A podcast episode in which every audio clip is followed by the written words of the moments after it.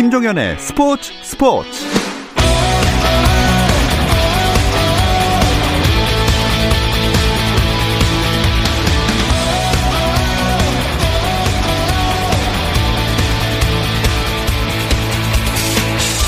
스포츠가 있는 저녁 어떠신가요? 아나운서 김종현입니다. 오늘 하루 스포츠계를 돌아보는 스포츠 타임라인으로 김종현의 스포츠 스포츠 출발합니다.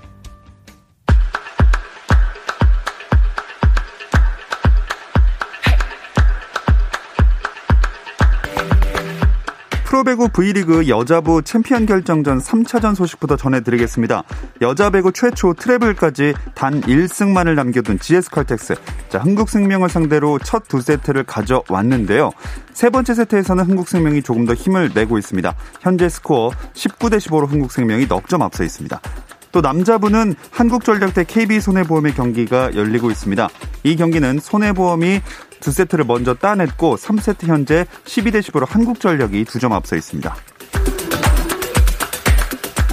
KBL 프로농구 코트에서는 원주 DB와 울산 현대모비스가 만났습니다. 경기 결과에 따라 정규리그 우승은 물론 2위 경쟁의 판도도 달라지는데요. 자, 현재 4쿼터고요. 76대 61로 DB가 앞서 나가고 있습니다. 프로야구 시범 경기에서는 NC와 롯데의 경기가 현재 8회 말 3대1 NC의 리드로 진행 중인 가운데 한화가 키움을 9대2로 꺾고 사직 경기 결과와 관계없이 20년 만에 시범 경기 1위에 등극했습니다. SSG 랜더스는 LG를 3대2로 이기고 시범 경기 최종전에서 창단 첫 승리를 거뒀고 추신수는 한국 무대 첫 멀티 히트를 쳤습니다. 두산은 삼성을 6대5로 꺾고 시범 경기를 2승 5패로 끝냈고 KT는 기아를 6대3으로 이겼는데요. 강백호는 메이저리거 출신의 멩덴에게 홈런포 두 방을 쏘며 토종 타자의 자존심을 세웠습니다. K리그1 전북이 수원 삼성과 과거 입단 합의서를 놓고 논란을 빚고 있는 백승호를 공식 영입했습니다. 전북은 선수 등록 마감일이 내일 종료되고 백승호의 수원 입단이 사실상 힘들어진 상황에서 K리그 복귀를 희망하는 백승호가 선수 생활을 이어갈 수 있도록 영입을 결정했다며 백승호의 선수 등록에 아무 문제가 없다는 한국 프로축구연맹의 확인 절차도 거쳤다고 밝혔습니다. 지원금 반환에 대해서는 이는 추후 백승호 측과 수원 삼성 간 이해 당사자가 풀 문제라는 게 전북의 설명입니다. 미국 LPGA 투어 기아 클래식에서 우승하고 통산 21승을 거둔 박인비가 여자 골프 세계 랭킹 2위로 올라섰습니다. 고진영이 1위를 지켰고 2위였던 김세영은 3위로 내려갔습니다. 김효주도 9위를 지켜 우리나라는 10위 내에 4명의 선수가 이름을 올렸습니다.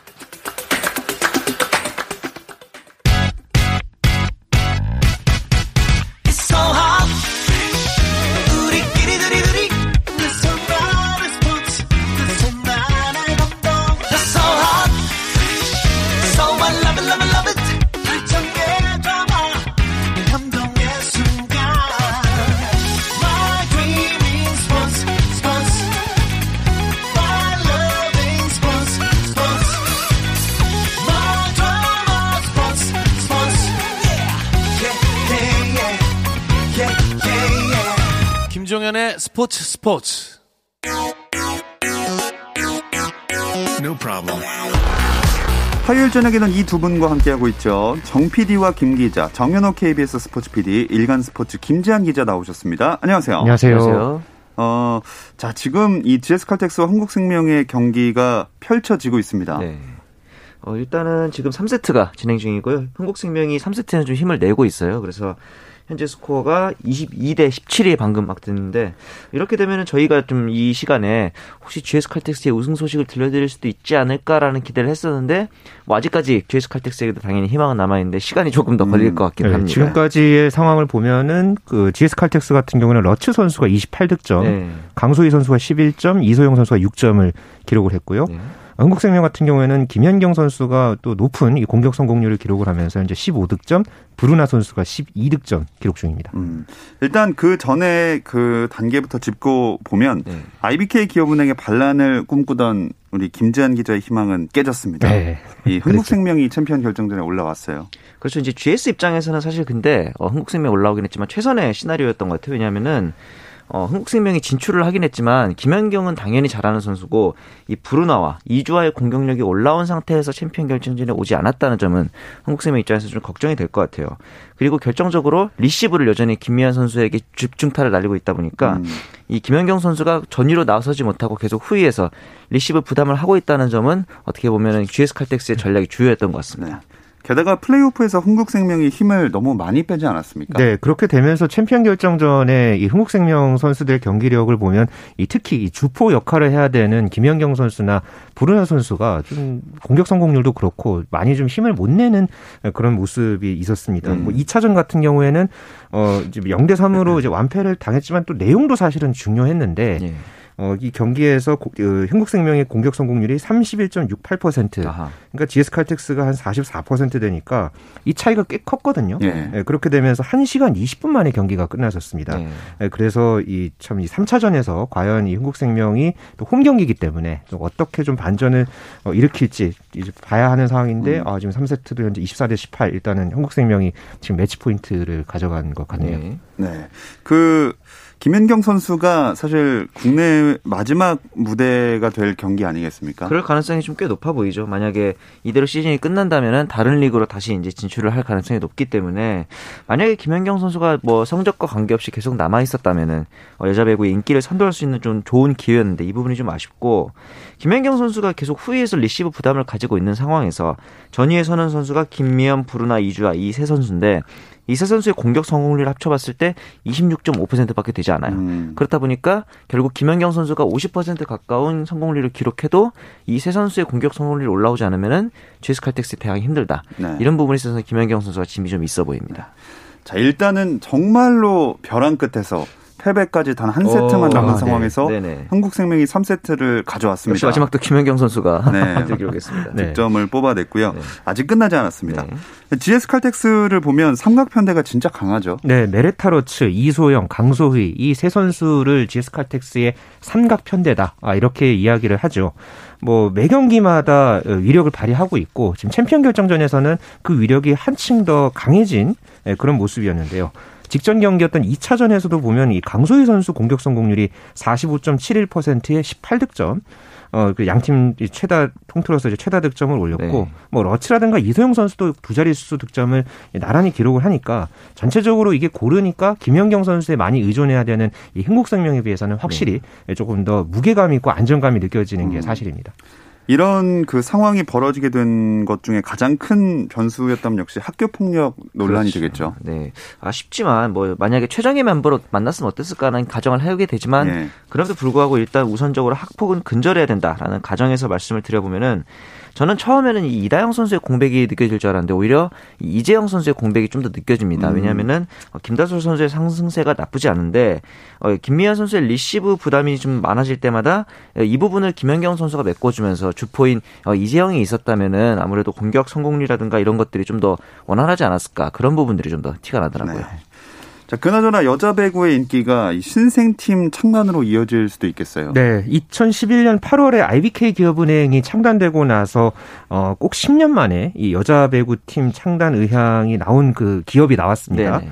어, 이게 좀 급물살을 타고 있다 아, 이런 또 보도까지 나왔는데요. 네. 제2금융권의 A 기업이 최근에 한국 배구 연맹에 어, 창단 의향서를 제출했다는 음. 보도가 나왔습니다. 네. 어, 이 기업은 당장 다음 시즌 그러니까 2021-22 시즌부터 리그에 참여하고 싶다 이렇게 의욕을 이제 보인 것으로 알려졌고요. 네. 어, 이 프로리그에서는 어쨌든 이 구단이 하나 더 창단이 된다는 것은 이 리그의 파일을 키울 수 있는 그런 장점이 있잖아요. 네. 그렇죠. 예, 그렇기 때문에 어, 배구계에서는 참 오랜만에 네. 또이 창단이 또 하나의 또 호재가 될 것 같습니다. 네, 현실적으로 다음 시즌부터 바로 출전이 가능할까요? 저는 쉽지 않다고 보는 게 당장 참가하려고 해도 선수도 없고 이 선수를 뽑을 코칭 스태프도 없고 이 선수들이 뛸 연고지와 구단 구장도 없잖아요. 예. 이런 준비해야 될 점이 한두 개가 아닌데 당장 이 챔피언 결정전이 종료하는 직후에 2주간 FA 계약이 바로 시작을 합니다. 그렇다면 신생팀 입장에서는 FA 계약이 가장 선수 수급에 원활한 기회인데 이 부분을 놓치게 될 거고 음. 외국인 드래프트도 4월 28일부터 시작되기 때문에 이 부분도 좀 손해를 보겠죠. 그리고 어 기존 구단들도 이 신생팀을 위해서 기다려주지 않는다는 점을 감안했을 때 제가 보기엔 한 이번 시즌 이후에 어떤 팀의 면모를 갖춘 후에 내년 시즌부터 선수 선발을 시작해서 빨라도 내년 시즌 혹은 내후년 시즌에 음. 정식으로 참가해야 되지 않을까 생각을 하게 됩니다. 네. 뭐 참고를 하고자 하면 가장 최근에 창단했던 IBK 기업은행 사례를 좀 보면 되겠죠. 네, 2010년 8월에 IBK 기업은행이 팀을 창단하겠다 네. 이런 어, 의향을 가졌다 이런 보도가 처음 나왔었고요. 네. 그러고 이제 두 달이 지나서 10월에 창단이 이제 실제로 진행이 됐습니다. 네. 당시에 이정철 감독까지 또 선임을 하는 작업이 있었는데 그때 당시에 이 상황을 보면은 기존에 이제 다섯 개 구단이 있었겠죠. 거기서 보호 선수 9명을 제외한 나머지 선수 중에서 이제 한 명씩을 이 IBK 기업은행에서 추가로 지명을 할 수 있게 음. 했었고요. 어 뭐 연고지나 이제 다른 그런 이제 요소들도 그렇죠. 이 연맹과 협의를 거쳐서 결정을 해서 그 다음 시즌 그러니까 2011, 2012 시즌부터 네. 참가를 할 수가 있었습니다. 네. 어, 이런 사례가 있기 때문에 뭐 이런 독단적으로 할 수 있는 게 아니라 어쨌든 네. 이사회나 그런 과정들을 거쳐야 하거든요. 네. 그러면서 또 해결해야 할 과제들이 많기 때문에 당장의 참여는 현재로서는 좀 어려워 보입니다. 음.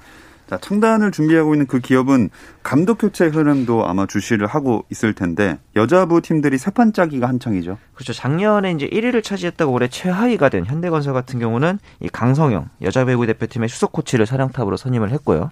어, 도로공사의 김종민 감독 그리고 IBK 기업은행의 김우재 감독도 어, 교체 가능성이 조금 더 높아 보이긴 합니다. 물론 아직까지 확정된 건 아니지만 그래서 이제 신생팀 입장에서는 소위 말해서 FA로 나오는 감독들에 대해서도 영입에 대한 관심이 좀 갈 거고 남자부에서 이제 이제 나온 감독들에 대해서도 이제 고민을 좀 하게 될 것 같고 여담으로 제가 하나 말씀을 드리자면 이렇게 사령탑이 바뀔 때 가장 예민한 게 바로 저희 방송사입니다. 어. 아, 왜냐하면은 이때 이제 저희 해설위원들이 갑자기 또 사령탑으로 갈 수도 있거든요. 아, 그럴 수 있죠. 네. 네. 그리고 이제 이번에 이정철 감독처럼 이제 FA로 나온 감독들이 새로 해설위원으로 또 영입을 하고 그런 경우들이 있기 때문에 네. 이 사령탑 교체 시즌이 저희 입장에서도 가장 중요한 음. FA 시즌입니다. 장외 영입 전쟁이네요. 아 그렇죠. 네. 여기도 또 다른 FA가 열리고 네. 있습니다. 네네.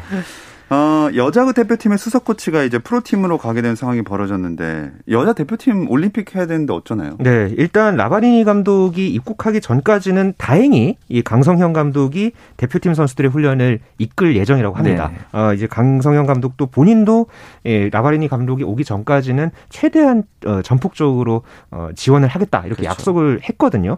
그래서 이제 라바리니 감독이 이제 귀국을 하면 어, 거기서부터 이제 전술 훈련을 이제 본격적으로 진행을 하게 되고요. 어 5월 말부터 이 이탈리아에서 이 발리볼 네이션스 리그 네네. 대회가 있습니다. 이 경기가 있는데 여기서 이 올림픽을 앞두고 아마 최종 리허설을 치를 가능성이 현재 높거든요. 네. 어, 이 대회는 또 12개 나라, 올림픽에 나가는 본선 진출국 12개 나라가 대부분이 참가를 음. 하기 때문에 이 본선을 앞두고 전력을 탐색할 수 있는 좋은 기회가 될 것으로 네. 기대됩니다. 여자부 얘기를 위주로 해봤고요. 남자부는 정규리그 우승팀 확정이 됐죠. 네, 대한항공 전보스가 어제 있었던 우리카드와의 경기에서 3대 1로 승리하면서 정규리그 1위를 확정했습니다.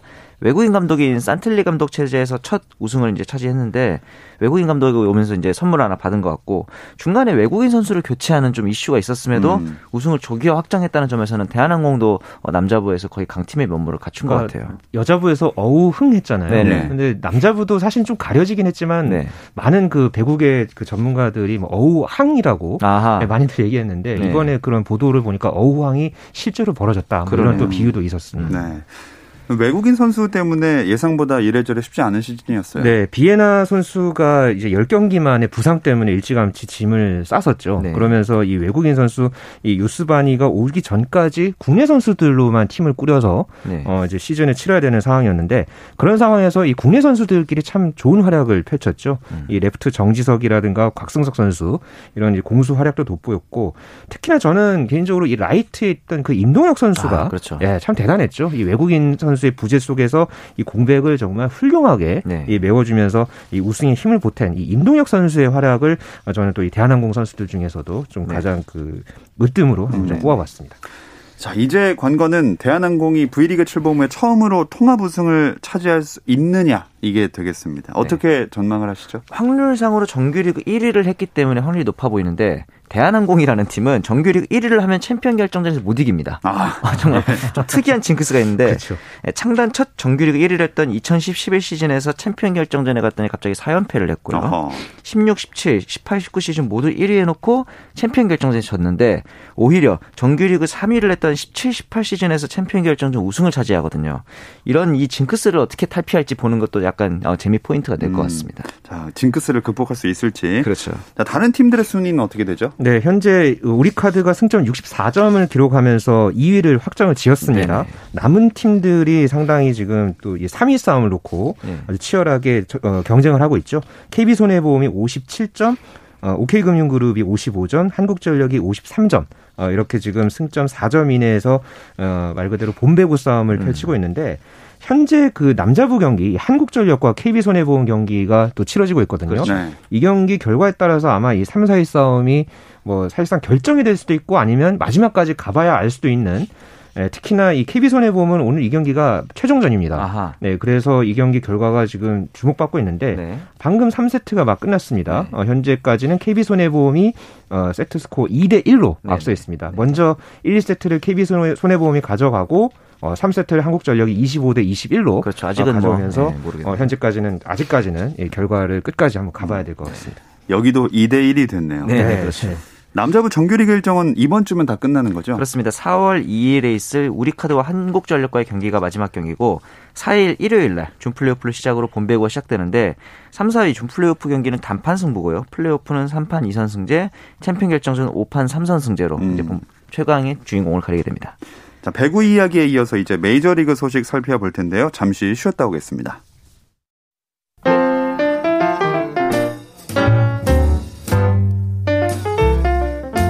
PD의 깊은 내공, 김 기자의 비하인드 스토리. 배구 이야기는 KBS 1라디오 스포츠 스포츠에서 배구 선수 출신 해설위원 저 한유미도 듣습니다. 정 PD와 김 기자 많은 청취 부탁드립니다. 어떤 스포츠 이야기도 나눌 수 있는 시간 정 PD와 김 기자 듣고 계십니다. 정현호 KBS 스포츠 PD, 일간 스포츠 김지한 기자 함께하고 있습니다. 배구 소식에 이어서 메이저리그 이야기 나눠보면 양현종 선수가 오늘 메이저리그를 향한 마지막 도전에 나섰어요. 네, 시범 경기에서 이제 미러키와 마지막 등판을 가졌는데 아, 그 전까지 이렇게 잘 던지다가 하필 마지막 경기에 음. 3분의 2이닝 동안 볼넷 3개, 1피안타 2실점을 내주면서 아, 그 전까지는 정말 메이저리그 로스터 진입이 유력해 보였는데 아, 정말 마지막 등판을 망쳤다는 점이 좀 아쉽긴 했습니다. 네. 네. 진짜 볼이 많았어요. 네. 오늘 투구 수가 27개였는데 그 중에서 스트라이크가 11개밖에 안 됐습니다. 네. 그러니까 첫 상대였던 그 크리스찬 옐리치부터 이 초구 스트라이크를 뿌리고 나서 이후에 볼 연속 4개 던졌고요. 아. 그러면서 출루를 허용을 했고 결국은 이 시범 경기에서 쭉 이어왔던 이 무사 사고가 깨졌죠. 그렇죠. 그리고 전체적으로 오늘 또 관중들 앞에서 경기를 하다 보니까 좀 경직된 그런 어떤 경향도 네. 좀 이제 눈에 띄었고요. 전체적으로 제구력 난조 속에서 이 크게 흔들리면서 결국 주자가 있는 상황에서 이 올랜도 아르시아에게 우익선상 2타점 2루타를 예, 이제 공이 가운데로 몰리면서 네. 이 2루타를 얻어맞으면서 결국 결국은 강판이 됐었습니다. 음. 우드워드 감독은 어떤 평가를 내렸을까요? 혹시 이 감독 우드워드 감독은 항상 좀 호평을 내리기로 좀 특징이 있는데 오늘 인터뷰에서도 역시 호평이긴 했습니다. 양현종이 어떤 투수인지 잘 알고 있다. 오늘은 관중도 있고 해서 조금 긴장한 것처럼 보였을 뿐 나아질 거다. 뭐 이런 식의 이제 코멘트를 했는데 근데 내일쯤 아마 이 텍사스의 최종 로스터가 확정이 될 것 같은데 우드워드 감독이 이전에 다른 인터뷰에서 했던 얘기가 어, 좌완 투수는 이미 충분하다 이런 식의 코멘트가 있어서 어. 이 부분이 좀 걱정되기는 합니다. 그래서 만약에 최종 한 자리가 투수가 아니라 오히려 어, 야수가 대신 올라올 수도 있고 이런 부분들을 좀 지켜봐야 될 것 같습니다. 음. 우드워드 감독이 오늘 경기가 엔트리 구성에 큰 영향을 주지 않을 것이다 이런 말도 했는데 여기에 좀 희망을 걸어볼 수 있지 않을까요? 뭐 그런 이제 어떤 감독의 의중이 있겠지만 네네. 그래도 기본적으로 이제 야수 13명, 투수 13명으로 개막전 로스터 26명을 이제 꼽고 간다면은 어 지금 현재 체제에서는 양현종 선수가 마이너리그에서 개막을 맞이할 가능성이 상대적으로 음, 예, 높아 보이고요. 그렇죠. 네. 지금 뭐 그 루그네드 오도어를 이제 방출대기 통보를 했죠. 그래서 네. 지금 한 자리가 사실 비어 있기는 합니다만은 좀 이 양현종 선수의 마지막 이 투구 내용 이제 이 부분을 과연 이 우드워드 감독 또 코칭 스태프가 어떻게 판단하느냐. 네. 아, 저는 참, 어, 이 우드워드 감독이 했던 말을 좀 믿고는 싶지만, 예. 네, 정말 내일 한번 가봐야 될 것 같아요. 네. 만약에 개막 엔트리 못 들면 그냥 마이너 리그에서 시작하는 게 유일한 선택지인가요? 그렇죠. 이제 결원이 생길 때까지 마이너에서 대기를 하고 있다가 부상 선수가 발생할 경우 메이저 리그에 합류가 가능한데 반대로 또 이제 기존의 부상 선수들이 텍사스가 많았잖아요. 이 선수들이 올라오면은 이제 누군가를 또 마이너로 내려야 한단 말이에요. 근데 아. 메이저 리그는 특징이 아무나 내릴 수가 없습니다. 반드시 마이너리그 옵션이 있는 선수를 메이저리그로 음. 내릴 수 아, 마이너리그로 내릴 수 있기 때문에 마이너리그 옵션이 있는 양현종 선수를 아마 다른 선수보다 먼저 콜업할 가능성이 있긴 합니다. 언제든 네. 내릴 수 있기 때문에 그래서 이런 부분들을 봤을 때는 조금 그나마 가능성이 높아 보이는 게 음. 있죠. 자 일단 엔트리 나올 때까지 참 마음 졸일 양현종 선수가 될 것 같습니다. 네. 김광현 선수도 개막 엔트리에선 빠졌죠. 네, 어제 세인트루이스가 개막 로스터 26명을 발표하면서 이 부상자 명단에 오른 선수도 함께 공개를 했는데요. 여기에 김광현 선수가 어, 결국 등재가 됐고요. 하지만은 뭐 현지에서도 MLB.com에서도 김광현이 늦지 않게 복귀할 것이다 아, 이렇게 이야기를 했고 뭐 마이크 실트 감독도 어, 김광현이 4월에는 아마 올라올 것이다 이렇게 음. 이야기를 해서 뭐 그렇게 긴 그런 어떤 공백은 있지 않을 것 같습니다. 선수 본인은 허리 아파서 면도도 못할 정도였다고 했었다면서요? 수현 보고 제가 깜짝 놀랐었는데 네. 무려 19일 만에 등판이기도 했거든요. 네. 근데 그, 그나마 고무적이었던 거는 처음 올라오자마자 장타를 허용했지만 그 이후 특히 다음 이닝에서 좋은 피칭을 보여줬다는 거는 어, 이 선수에게 지금 실력이 문제가 아니라 좀 시간이 필요한 음. 어, 몸 상태라는 점을 봤을 때는 한두 번 정도 회복을 한 다음에는 충분히 합류할 것이라고 전망해도 좋을 것 같습니다. 그러니까 수염에 대해서 좀 잠깐 이야기한 그 김광현 선수 언급이 있었는데 네. 지금 이제 턱이라 뭐 턱 수염, 뭐 코 밑에 뭐 수염 이런 네, 뭐 부분이 있잖아요. 그러니까 이제 곧 이제 턱 수염을 자르고 만약에 선발 로테이션에 합류할 무렵에는 이 코 밑에 수염까지 자르겠다. 아. 네, 그러니까 좀 더 깔끔한 모습으로 다시 나오겠다. 순차적으로. 네. 그럼 뭔가 자기만의 또 목표 의식을 그렇게 또 표현하는 게 좀 재밌더라고요. 네. 아래부터 이렇게 차근차근 네. 밟아나가겠네요. 돌아오면 선발 보직 받게 되겠죠? 그렇죠. 양현종 선수와는 다르죠. 돌아오면 바로 로테이션에 합류할 것 같고 만약에 대체 선발이 정말 괴물 같은 모습을 보인다 하더라도 예전에 니퍼트 선수 부상 때 두산에서 유희관 선수가 좋은 모습을 보인 적이 있거든요. 그 둘 다 선발 로테이션에 남았고 다른 선수가 이제 대체가 됐기 때문에 막 김광현 선수가 좋은 모습을 개인적으로 보여주기만 하면은 큰 걱정은 없어 음. 보입니다. 세인트루이스 카디널스 이번 시즌 전력은 어떻습니까? 네, 어 콜로라도와 이제 트레이드를 통해서 놀란 아레나도를 이제 영입을 했죠. 네. 어, 그렇게 되면서 조금 더 이 내야진이 많이 보강이 됐고 이 프랜차이즈 스타인 야디어 몰리나라든가 이제 뭐 애덤 웨인라이트 이런 네 선수들의 또 전력을 지킨 이런 부분도 굉장히 높이 살만합니다. 네. 뭐 현재 그 MLB.com에서도 어, 올 시즌 예상으로 이 내셔널리그 중부지구에서 아마 그 챔피언 자리에 오를만 하다. 네. 아, 이제 세인트루이스가 이제 그런 자격을 가질만 하다라고 또 평가를 지금 받고 있고요. 네. 다만 이번 시즌에 이제 복귀하는 뭐 마이콜라스라든가 힉스라든가 이런 이 주축 그 투수들이 얼마만큼 조금 더 좋아진 모습으로 그렇죠. 이 마운드에서 힘을 보탤지 어, 여기가 좀 더 관건이라고 어, 보여집니다. 음. 최지만 선수도 부상 때문에 개막전은 못 뛰죠. 네, 이번 캠프에서만 무려 세 번째 무릎 부상을 호소하면서 개막전 로스터에서는 아마 제외될 것으로 보이지만 마찬가지로 어, 김광현 선수처럼 복귀한 다음에 자리는 있어 보입니다. 음. 그 템파베이는 지난 시즌이랑 비교했을 때 전력 변화가 큰 편인가요? 어, 지금 올겨울에도 뭐 예전에도 템파베이가 뭐 여러 그런 어떤 그 상황들이 있었지만 이번에도 그랬죠. 네. 이 월드 시리즈 치르고 나서도 결국은 이 주축 선수들을 또 다른 팀으로 많이 보냈습니다. 네네. 뭐 뭐 스넬이라든가 뭐 모튼이라든가 이런 선수들을 보냈는데 네. 다행히 그래도 이 강력했던 그 불펜진이 그래도 어느 정도 전력을 유지했다는 점. 네. 예, 그리고 뭐 새로 영입한 그런 어떤 콜린 맥휴, 뭐 코디 리드 이런 선수들의 어떤 활약도 두고 봐야 되겠지만 네. 그래도 이 전체적으로 뭐 그렇게 아주 뭐 조금 마이너스 되는 어떤 요소도 있지만 그래도 네. 현지에서도 어, 와일드카드를 이제 노려볼 만하다. 네, 그렇죠. 그런 어떤 지금 평가를 받고 있어서 네. 한번 또 좀 두고 봐야 되겠습니다. 자, 다음으로는 김하성 선수 시범 경기 일정이 마무리됐는데 어떻게 평가를 하세요? 타율이 1할도 문제지만 장타가 없었다는 점이 좀 아쉬웠거든요. 그래도 그나마 수비랑 선구안에서는 장점을 어필했기 때문에 그리고 또 이제 타격폼 수정보다는 적응이 먼저다 이런 인터뷰를 하는 거 봐서는 아직까지는 좀 시간이 필요하면은 그만큼 좋은 모습을 보이지 않을까 하는 기대를 음. 해봅니다. 개막전 엔트리에 들겠죠. 음, 미국 현지 매체 이 블리처 리포트에서 개막 엔트리 예상을 이제 샌디에고 팀에 이제 예상을 했는데 여기서 어, 김하성 선수를 이제 벤치 멤버로 분류를 했습니다. 네. 어, 물론 이 평가는 비교적 괜찮았습니다. 뭐 훌륭한 선수였고 현재는 메이저리그에 적응하면서 앞으로 X-factor가 될 것이다. 음. 아, 이렇게 이제 설명을 했지만은 이 시범 경기에서 보여줬던 그런 어떤 모습들 그리고 조금 적응 기간이 필요하다는 점 어, 이런 부분들 때문에 이 벤치 멤버로 분류가 되는 네. 그런 분위기입니다. 샌디에이고 파드레스도 이번 시즌 전망 살짝 해볼까요? 우승하자고 이제 대놓고 작심하고 다르비슈랑 스네를 영입했죠. 유망주들의 성장세도 눈에 띄었는데 이 팀이 약간 분위기를 타는 팀이에요. 그래서 음. 잘 나갈 때 정말 잘 나가는데 와르르 무너지는 경향이 있어서 이 분위기를 어떻게 이끌어가느냐가 중요할 것 같습니다. 음. 자 그리고 토론토의 일선발 류현진 선수는 역시나 두 분의 예상대로 개막전에 나서게 됐습니다. 네, 어, 한국인 선수로는 역대 처음으로 3년 연속 네. 개막전 선발 투수로 류현진 선수가 내정이 됐고요. 네. 4월 어, 2일 우리 시간 새벽에 뉴욕 양키스와의 경기에 이 선발 등판을 합니다. 참고로 이 MLB.com이 또 올 시즌 30개 팀 이 개막전 선발 투수 순위를 발표를 했는데 류현진 선수가 6위에 올랐습니다. 음. 아, 역시나 이 높은 순위에 오르면서 이 토론토에서는 류현진이다. 약간 어떤 그런 어떤 공식이랄까요? 그렇죠. 예, 그런 게 좀 딱 느껴져서 좀 더 자부심도 네. 예, 느끼게 했던 그런 보도였습니다.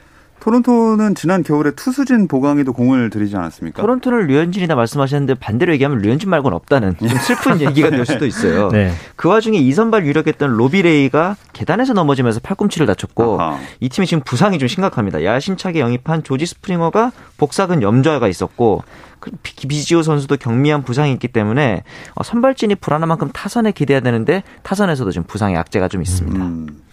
이번 시즌 또 눈길을 끄는 선수를 보자면 LA 에인절스 오타니 쇼헤이인데 오늘 시범 경기에서 다저스 타선에 난타를 당했네요. 네, LA 다저스를 상대로 오늘 오타니 선수가 어, 선발로 나서서 2와 3분의 1이닝 동안 어, 볼넷을 좀 많이 줬습니다. 네. 5개를 내주고 홈런 3방 포함해서 4피안타 7실점으로 이제 물러났습니다. 네. 특히나 63개의 공을 던지면서 이 공, 스트라이크를 31개밖에 잡지 못했거든요. 네. 어, 그러면서 탈삼진이 이제 3개밖에 잡지 못했고 이 오른손가락 에 물집이 잡힌 채로 이 내려가서 음. 또이 부분이 또 주목을 받았습니다. 음. 이번 시즌에 오타니 투타 경험 음, 하나요? 근데 이거는 감독이 성적만 보면 쓰면 안 돼요. 시범 경기 4경기 동안 3패 12점대 평균 자책인데 예. 타자로서는 5할 넘고 홈런 5개 쳤거든요. 그럼에도 불구하고 만약에 투수를 하고 싶다면 저는 불펜 투수로 하는 게 차라리 낫다고 보는 게 음. 제구가 좀 불안정해도 확실한 구위가 있으니까 이 부분을 활용하는 오타니의 불펜 겸업이 어떨까 하는 생각을 좀 해보게 음. 됩니다. 음. 자, 마지막으로 사이 영 상 출신 투수 펠릭스 에르난데스가 현역 은퇴 위기에 놓였다고요. 네, 2009년부터 18년까지 10년 연속 이 시애틀의 개막전 선발 투수이기도 네. 했었고 뭐 아메리칸 리그 사이 영 상을 2010년에 받았던 이 펠릭스 에르난데스가 아, 참 이, 이렇게까지 될 줄은 사실 몰랐는데 그렇죠. 작년에 그 어, 코로나19 여파 때문에 또 뛰지 않았고 네. 올 시즌에도 이 볼티모어와 마이너리그 계약을 했는데 결국은 이 엔트리에서 제외가 됐습니다. 네. 아, 결국 그 계약 당시에 포함했던 이 opt-out 조항을 발동을 해서 이 새 FA 이제 새 도전을 하기로는 했는데 그렇지만 시범 경기 때도 이 팔꿈치 통증 뭐 이런 아. 그런 요소들 때문에 예전만 못한 그런 어떤 투구를 펼쳐 보여서 어 과연 이 새 도전이 제대로 될 수 있을지는 음. 좀 미지수입니다. 자, 마지막으로 여자 배구 챔피언 결정전 그 말씀을 드리면 2승을 먼저 가져간 GS칼텍스 이제 3세트 아 3차전에 왔는데요. 세트 스코어 2대 1로 GS가 앞선 상황에서 4세트 13대 11로 흥국생명이 리드를 잡고 있습니다. 자, 오늘 정 PD와 김 기자 마치겠습니다. 정윤호 KBS 스포츠 PD, 일간 스포츠 김지한 기자. 고맙습니다. 감사합니다. 감사합니다. 내일도 별일 없으면 꼭 좀 들어주세요. 김종현의 스포츠 스포츠.